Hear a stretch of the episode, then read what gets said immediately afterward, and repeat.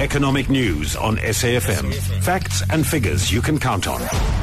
The Rand is trading at 13.06 to the US dollar, 16.28 to the pound sterling, and 13.82 to the euro. The euro is at $1.05. The dollar is trading at 114.23 Japanese yen. The Chinese yuan is at 1.90. In India, 1 Rand is worth $5.11. In Nigeria, 1 US dollar is at 304 naira. In Kenya, a dollar costs 103 shillings 60. And in Botswana, $1 is changing hands at 10.41. Today sees the release of consumer price inflation data for the month of January, as well as retail sales figures for December, with expectations for a decline in sales. For a brief look at the stock markets now, the JSE closed in mixed territory yesterday. The Rand strengthened to its strongest level against the dollar in 15 months. The All Share Index declined by 0.9% to 52,465. Financials were 0.2% up, and the Industrials 25 Index lost 1.5%. Top 10 Resources was 1% lower. The Platinum Mining Index fell by 3.4%, whilst the gold mining index ended flat.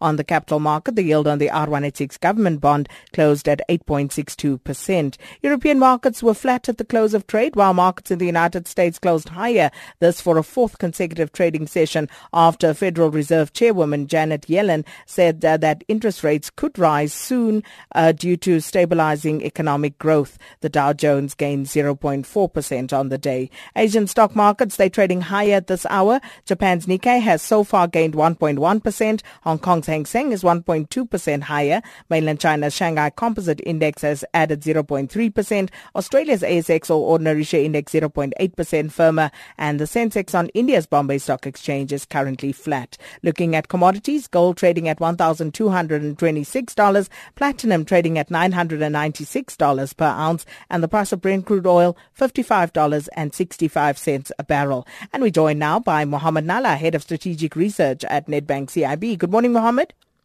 Morning, Sakina. Morning to the listeners. So, unemployment data showing improvement over the last quarter.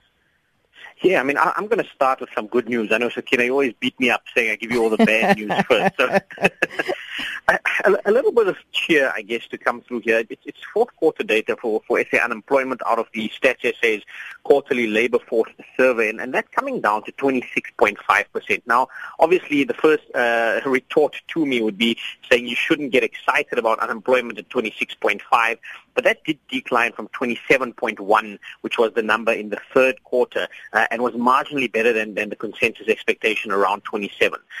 Effectively, if we have a look at the quarter's data, we saw almost all industries creating jobs. The only sector that lost jobs was mining and construction. And unfortunately, you know, given the fact that we had reasonable support come through in terms of commodities prices over the course of last year, that's still quite an indictment on the industry as a whole, and potentially impacted by some degree of policy uncertainty in that space.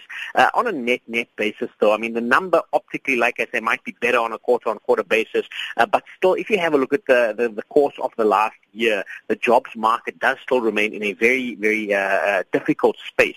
And unless we start to generate significantly higher levels of growth, our ability to absorb the number of people that will be entering the labor market over the course of the coming years does still remain quite constrained. So for now, you know, I think we certainly should be slightly upbeat that at least the number didn't deteriorate, and also bearing in mind that our growth estimate for this year is considerably better than the one last year. It should be, the economy as a whole should grow at over 1%.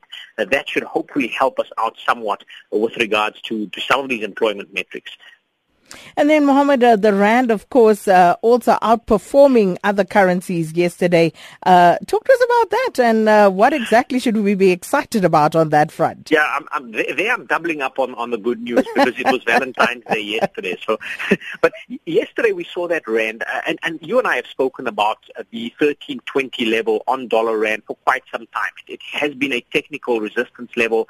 The Rand has tested that on a number of occasions, firstly in the middle of last year, then in the latter part of last year.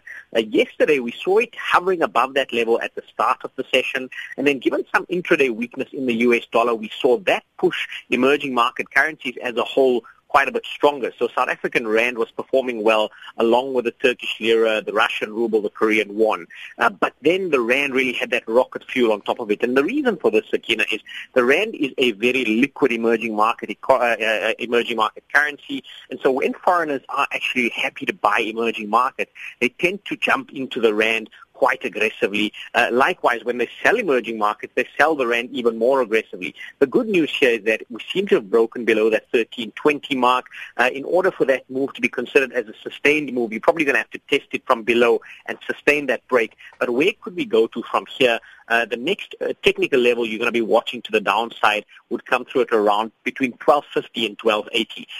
And certainly if this move is sustained, I think we could head there in the shorter term. Whether that is sustainable or not in the context of rising rates in the United States and so forth will still need to be seen. But for now, that stronger rand should also hopefully help buffer us on the inflation front as well. And speaking of the United States, Janet Yellen's testimony yesterday, that failed to stir markets too much, Mohammed, but we have increased rate hike expectations. Yeah, why this is somewhat interesting for me is that the market historically was quite fixated on the Fed. We're obviously fixated because we are directly impacted by moves, policy moves in the United States, certainly in the financial markets. That being said, markets have now seemed to have shifted the narrative, saying that even if the Fed hikes rates, as long as growth is coming through quite strongly, they're going to be optimistic. And so we saw U.S. markets reversing earlier losses to end positive on the day. But Fed hike expectations now rising. For the March meeting, it's now just over 30% probability that's priced into the market for a hike from the Fed. My own view is that we're likely going to see a hike by the third quarter of this year. I'm not in the camp expecting a very aggressive hiking cycle from the Fed, but Yellen's commentary yesterday in her testimony indicating that waiting too long, and these are her words too, waiting too long to raise interest rates would be unwise. And so as a result, the risk of them moving rates higher earlier than expected has increased. The market now pricing in a very high probability of a full hike or 100% probability of a hike by the June meeting. And that is something that I think is non-trivial.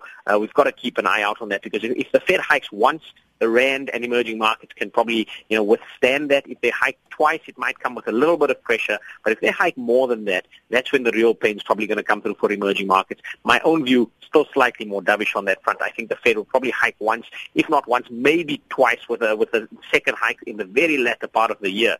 And that hopefully shouldn't be too dislocating to markets.